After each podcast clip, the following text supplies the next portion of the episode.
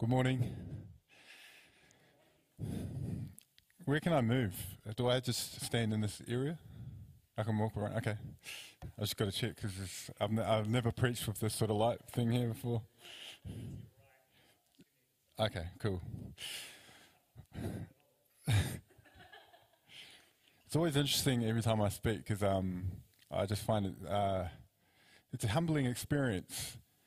I remember like um, a few years ago um, at my church, I was in the worship team.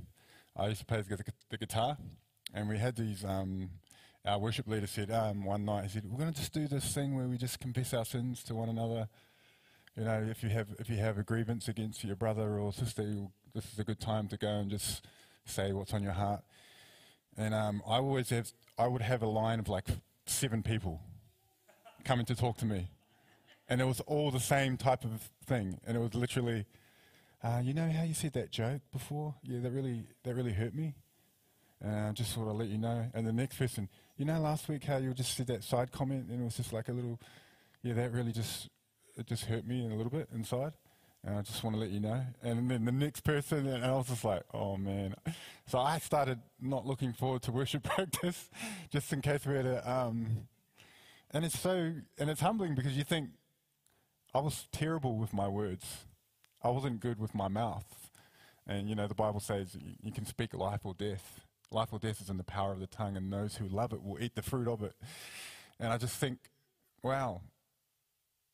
Look at who I am, look at who I was, that God would take this person who's terrible with their mouth and say, hey, I also want you to preach. Just like, wait, not me, God, like, I'm not the person to speak. I'm, you know, I haven't had the best track record. But God does that, doesn't he? And it's so humbling because I think of Paul, and you think of his life as Saul, like he would, he was there where people were just literally killed in front of him for being Christians.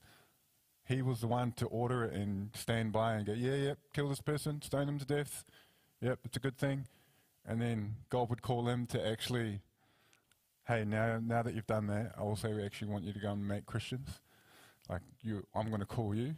And that's the weird, I guess, um, paradoxical nature of faith, isn't it?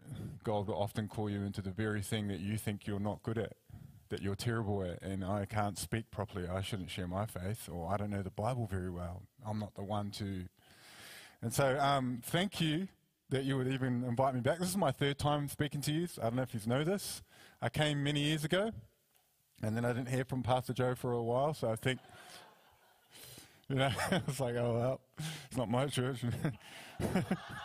And then, then he asked me to do the video, and I was like, oh, okay, I'll do the video. Um, they can edit. That's the, gu- the beautiful thing about videos. You can edit stuff. Because I, I, I remember um, editing all my videos, and I and I'm thinking I'm always editing out a lot of ums. So if you listen to me today, you probably count a lot of ums. Um, hopefully that's not the thing what you listen to. But um, I'm going to speak from John chapter fifteen today, and I just have a couple of thoughts on my heart that I want to share with you. And so if you have your Bible in front of you, John chapter fifteen.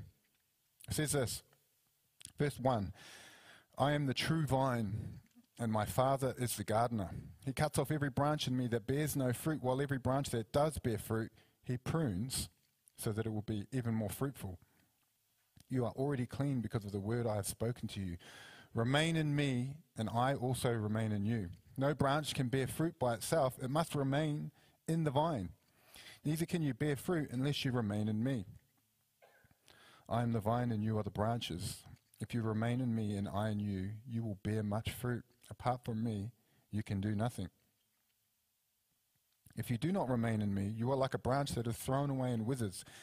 Such branches are picked up and thrown into the fire and burn. If you remain in me and my words remain in you, ask whatever you wish and it shall be done for you. This is to my Father's glory, that you bear much fruit, showing yourselves to be my disciples. As the Father has loved me, so have I loved you. Now remain in my love. If you keep my command, you will remain in my love, just as I have kept my Father's command and remain in his love. I have told you this so that my joy may be in you and that your joy may be complete. My command is this, love each other as I have loved you. Greater love has no one than this, to lay down one's life for one's friends. You are my friends if you do what I command. I no longer call you servants, because a servant does not know his master's, master's business. Instead, I've called you friends. For everything that I've learned from my Father, I have made known to you. You did not choose me, but I chose you and appointed you so that you might go and bear fruit, fruit that will last. And so that whatever you ask in my name, the Father will give you. This is my command. Love each other. Let me just pray. Lord Jesus, I just give you the praise. You're so good. We love you, God. We are grateful that you would even just call us into your family, into your community, into your church. Lord Jesus, we pray that you would help us to count each day, to make the most of it. And we thank you for your forgiveness, Lord, that you, you would cleanse us and purify us. And I just pray that this morning, God, we will just learn to love you a little bit more, and even as we do that, that we would love each other more. Thank you, Jesus. Amen. Okay, so um, there's this, I guess, this message or the thought that's been going on my heart for a few weeks now. And if you've um, been in church for a while, you may remember the song. If, if you hear the song, it says, um, there's a river of life flowing out of me. Does anyone know this one? It's like, there's a river of life flowing out of me. You guys know this one? It makes the lame to walk and the blind to see. And then it goes, open up the gates, set the captive free. And then it goes, there's a river of life flowing out of me. When I was a young boy, thank you. When I was a young boy, we used to sing this song. At Sunday school, we sing it in, in church. My mum used to play the guitar, and she would sing it. We would all play guitar, and we would sing along the song. And I remember singing this song, and I always just thought it was like a cute, kind of like a metaphor, you know, like a, that's the kind of just like, it's a conceptual thing. It's just, but as I've grown older, and just more recently, I just thought about that song. It's just come back to me. There's a river of life flowing out of me. And I've, and I've come to realize that this is actually a real pivotal truth, that there is a river of life that flows out of each one of us. And that river of life, it's not something that I've built up. It's not something that I've um, prepared because I've been doing good with my faith. It's the river of life because I'm connected to Jesus. He is the true vine. And if he's the vine and I'm one of the branches, then if you know about a little bit about trees, I'm not saying I'm an expert, but you know, the nutrients come up from the roots, it goes through the vine, and then it spreads out finally to the branches. And those branches will bear fruit. And so think of it like this. Between my arm is a vine, the true vine, Jesus, and then we are just one of the branches. And so in order for the branch to bear fruit, nutrients has to flow from somewhere. And the nutrients flows from the true vine, out of the life of Jesus into us. There is a river of life that is flowing out of each one of us. Do you guys see that concept? And so when Jesus says, I'm the true vine, and my Father is the gardener, he cuts off every branch in me that does not bear fruit, while every branch that does bear fruit, he prunes so that it will become even more fruitful. It's not just a cute song. And so I was just thinking, wow, there's a river of life. You know, I, I've been getting into running. For the last two years of COVID, I started running because um, all the gyms shut, so I couldn't go to the gym, so I just started doing running. And more recently, I've just found myself running along, going, there's a river of life. Just, you know, just thinking about it and just going over it in my mind, thinking, there is a river of life that flows out of me. And I can, I can, wherever I go, whoever I meet, there's a potential for me to be a blessing in that place, to flow out. Not, and it's not just something, and I, I can't stress this enough, it's not something I've done. It's just God. Do you know what I mean? It's not like I've gone to a... Um, a conference, and uh, the, the preacher laid his hand on me, and now I've got this special power. It's like, no, it's just Jesus. It's really simple. You love the Lord, you give him your heart, and now you have access to this river, and it flows out of you. And you ask yourself, okay, how can I, how can I let that river flow?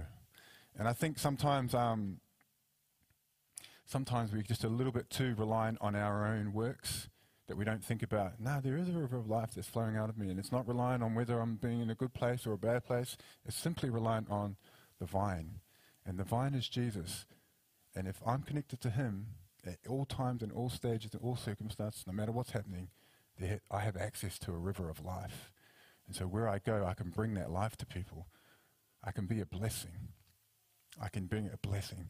And so um, that's my first kind of major point, just understanding that there's a river of life flowing out of me. And that's because I'm connected to the true vine, Jesus Christ. Um, and so I had a couple of thoughts about how we keep that river flowing. Do you know what I mean? And the first one is just um, strip off everything that hinders. If you think of Hebrews chapter twelve, what does it say? For we are surrounded by a great cloud of witnesses. Therefore, strip off everything that hinders us and, and the sin that so easily entangles, and run with perseverance the race. The idea is like, okay, you're about to go for a race. Get rid of that, get rid of that. You, all you need is your running shoes, your T-shirt and shorts. That's it. Let's go. And so is there anything holding you back from letting that river of life flow out? Think about that. Is there something that maybe is hindering me from letting that river of life flow out? Have I put something in the place that's basically saying, no, let's block up the river because I don't want that to flow?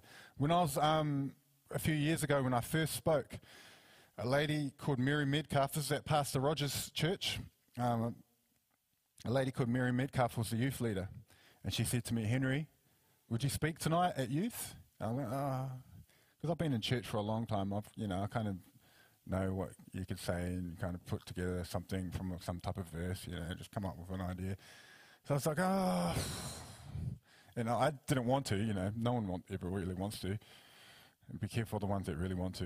And I was just like, oh, yeah, okay, Mary, just because I'll do it for you, Mary, because she's a lovely lady and she's, you know, she's given me so many things. It's really blessed. Blessing to be around. So I just felt like I kind of had to say yes. I said yes, and I spoke at youth. And she said to me afterwards, she's like, wow, that was amazing. You're really good. You connect to the youth so well. I was like, oh, I think it's because I'm immature. I just, I feel like I am a youth. And she's like, oh, you, you should speak. And, you know, the worst thing was that same night I was giving twenty dollars to one of the youth to go and buy marijuana for me that night after youth. I had a kid there. His name was Robert Johnson. And so here I was, I was preaching. And at the same time, I'm going to give twenty dollars to one of the kids later off to go buy marijuana for me because I'm going to get stoned and get high. And it's just like, she's telling me after this, and I'm just thinking, I'm a bad person. This is not right. This is very hypocritical. Like, I shouldn't do this, you know. But at the same time, this is weird. I really felt like God was with me and wanted me to share. And it's just this weird, this is what I'm saying, like this, the humbling aspect of ministry that, like, why would God use me? I'm just such a bad person. But I ended up, she said, can you speak next week? And I said, I said, oh, yeah, okay. And then I came to her, I think, on the Thursday night before Friday and said, Mary, I can't speak. I can't do it. And essentially, I felt like there was a river of life that was flowing out of me. And instead of saying, you know what, I need to stop doing what I'm doing. This is a bad thing. Uh, you just stop smoking weed. Like, that's a basic no-brainer, right? That's a bad idea for your faith. Don't do that. I, instead of saying no and like, I'm going to walk the path of light. I'm going to, this is something God, I feel God's calling me into because I felt it. Instead of going where God was kind of leading me and letting that river kind of just come out, I was like, no, nah, let's just chuck it through rocks here because I want to get high. And I decided, I, I you know, I kind of walked away from where what God was taking me. And this, and I feel like sometimes um, that's a real, that's a base, I guess, um, a real obvious hindrance. But for me, it's like maybe there's a hindrance that you might have that kind of you stop yourself from letting the river flow. Maybe you're like a shy person. You're like, oh, I'm a bit shy. I don't really, I'm not, um, yeah, I'm not an extrovert. I can't share my faith. I was very shy too. This is weird. I was a very shy person. I would always put my head down. I didn't want to talk to people. I felt inferior because of my skin color. Being a brown person, I just felt like, you know, like white people were superior to me and I didn't want to talk. And so I was always this sort of person, nervous. And but it's weird when you give your life to God, what he will do, to, what he can do for you. How he'll change you. And so um, strip off everything that hinders you. I should have taken that opportunity to strip off and strip away this, this drug addiction, you could call it. But instead of going where God was kind of showing me this possibility, I decided to, like, no, I'm just going to keep it here. I'm not going to strip it away. I'm not going to let this thing hinder me, um, you know. So what could be a hindrance for you? I don't know.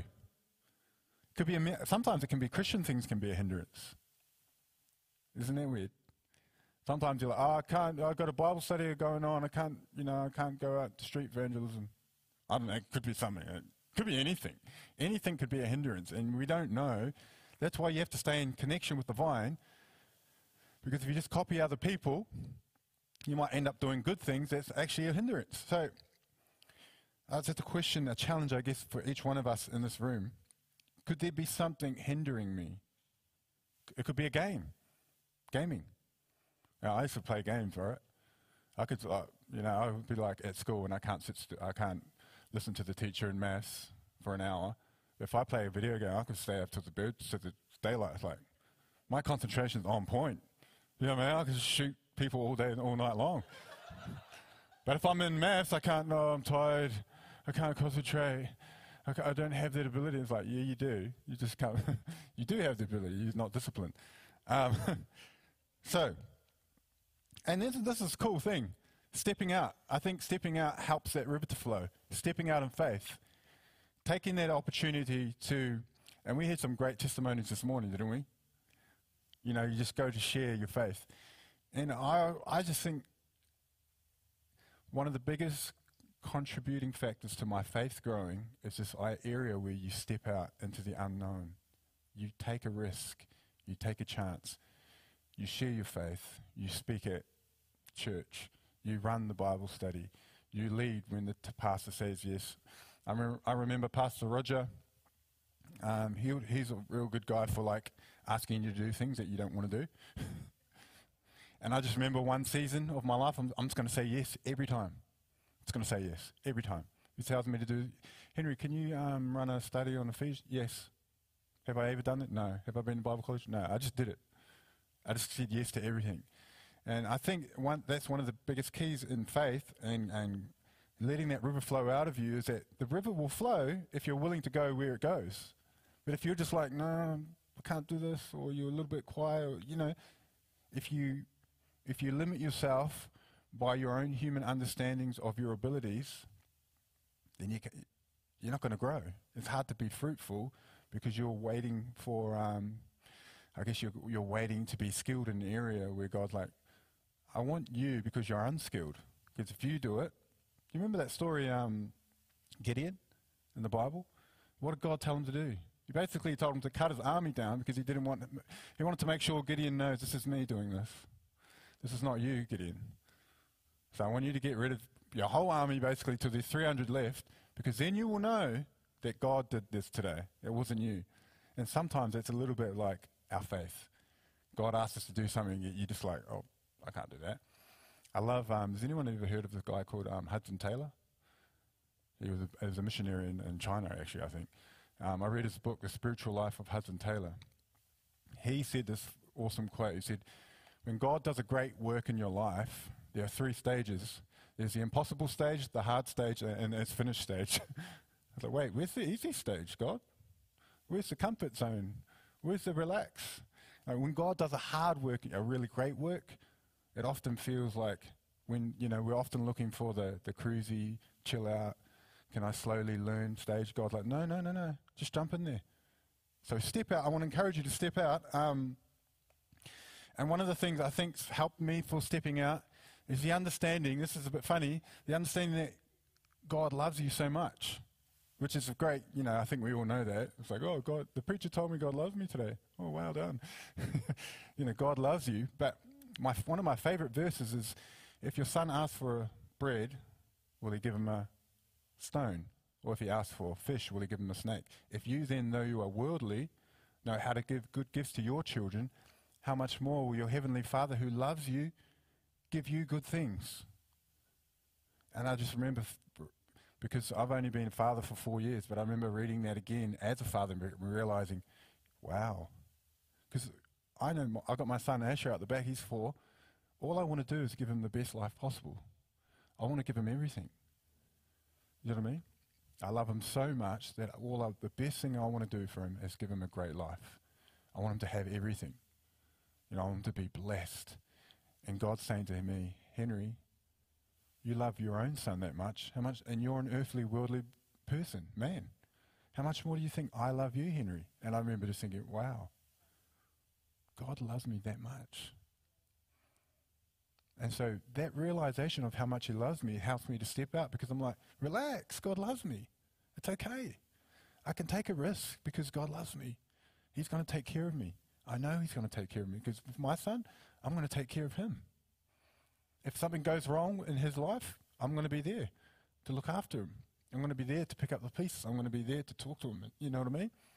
And so it's exactly like that with God, except God's, he's far better than me. He's way better at being a parent than I ever will be. And so I think that understanding, that realization of how much God really loves me as a person, helped me to step out more. And it makes it easier. You, you know, I was talking before about gaming. It's funny how when you're doing something you like, you can give so much energy to it. Like, I like mowing the lawns. I don't know. It's just a weird thing, right? I just get out there and I'm just like pumped. I'm just mowing the lawns. Come inside. Can you do the dishes? Oh. Just don't have the energy to do dishes, but when I mow the lawn, I'm out there. I'm energized. I'm ready to roll. You get this? You know what I mean? I want to get out my afterwards, and I look at the grass. Oh, this is weird. I'll go out there and just look at the grass. I will look at the grass, and I can look at the grass, I kid you not, for ten minutes and just think about how it's growing. My wife, asked my wife after this. She was like, okay, the grass is watered. No, no, no, I just need to check. She's like, it's about to rain. Why are you watering the grass? I was like, you know. And so it's funny when you like something, how much energy you can give to it. And I think when, when you understand how much God loves you, it's like he gives you this energy to enjoy what you're doing.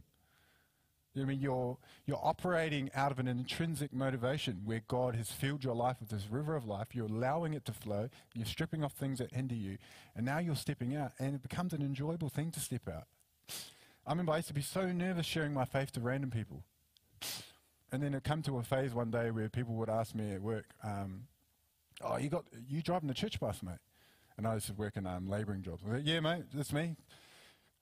Do you want me to talk to you about Jesus? Because once I start, it's going to be a long time, and I'm going to go for it. And then he'll be like, uh, no, it's okay. I was like, all right.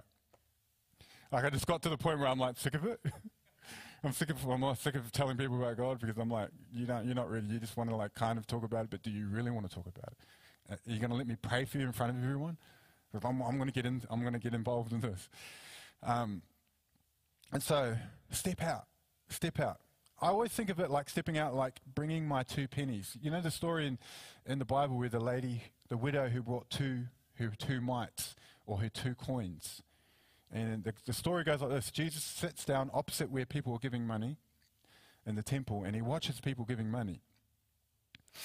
And the rich people come up, and they're giving a lot of money, and the disciples are like, wow, look, they're giving a lot of money. And then Jesus calls his disciples and says, hey, hey, come, come, come. Look at this widow. She gave, she is given the most today. For everyone else gave out of their abundance, but she gave out of her poverty. She didn't have much, but she brought her two pennies. And I think often I feel like when you step out, you feel like that widow. I don't have much, but if you bring what you don't have much of, that is what you, that is how, that is how you step out. You just bring your two pennies. It might not be much. You might not be a great singer. You might not be a really good at knowing the Bible, but just be like that widow who unashamedly brought her two little pennies and put them in that bucket that day. And Jesus took notice of that lady. You know, someone once said generosity is measured by how much you have left. It's not how much you give, it's how much you have left. That's where you, that's how you measure how generous you are. And so I always think in my mind, okay, if I'm not good at something, I just like, okay, two pennies, two pennies. I don't have much, but I've got these two pennies here. I'm just going to give it. And the, the cool thing about that story is there's no real um, recording of whether she was noticed. You know, it doesn't say Jesus went up to her and said, hey, you done the two pennies, well done. She, she, maybe we'll get to the other side and we'll be able to go, hey, are you the lady with the two pennies? Did you know Jesus was watching you that day? No, I didn't, you know. Sometimes the things that we do for God, we don't really, you know, God's, no one's going to come and recognize you. No one's coming up to tap you on the shoulder and go, great work. All you have is two pennies, you put it in the bucket, and you, you just hope God's going to do something with it. And often, honestly, man, I just feel like that's like a, a story of my, a lot of my stepping out. The first time I sp- spoke at a high school, I didn't even know what the heck am I saying. I don't even know how to share my testimony. What do you say? Just make it up. But just be like, okay, I don't have much, but I have this. And this is what I will bring. And so I want to encourage you to step out. Whether you're stepping out because um, you feel like this is an area God's drawing, or stepping out if, because you don't feel like you're good at it. But step out. Bring two pennies to the to the table. I mean, I guarantee if you say to Pastor Joe, hey, Joe, is there anything I could do? He'll probably come up with something. You know? So bring your two pennies. And then just the last point, as I wrap up, can everyone say amen? um, in between fruit and more fruitfulness, there's always a knife. In between fruit and more fruitfulness, there's always a knife.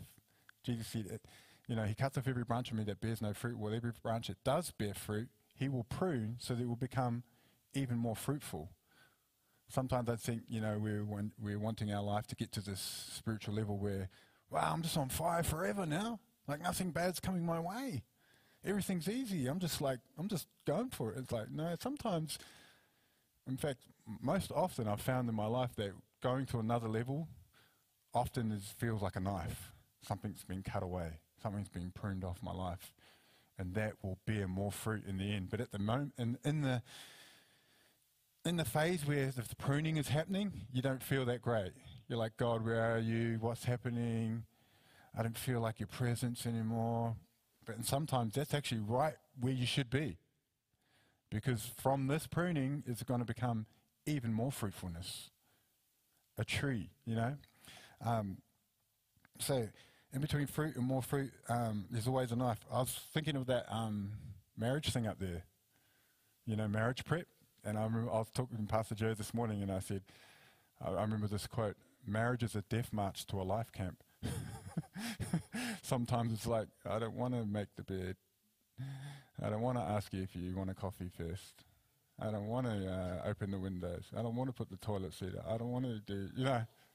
There's so many things you just like, I can't, I, that is not me. But you learn, I remember when I first got married, and I just felt so selfish. Like, I'm so selfish. I can't stand doing this. I don't want to do this. I don't want to do this. She wants to do this. I don't make the bed in the mornings. I just, when I was single, I just get out of bed and just leave it like that. That's it. It's good enough. You know, but when I got married, she likes to clean the bed every morning straight away, and we need twenty pillows on there.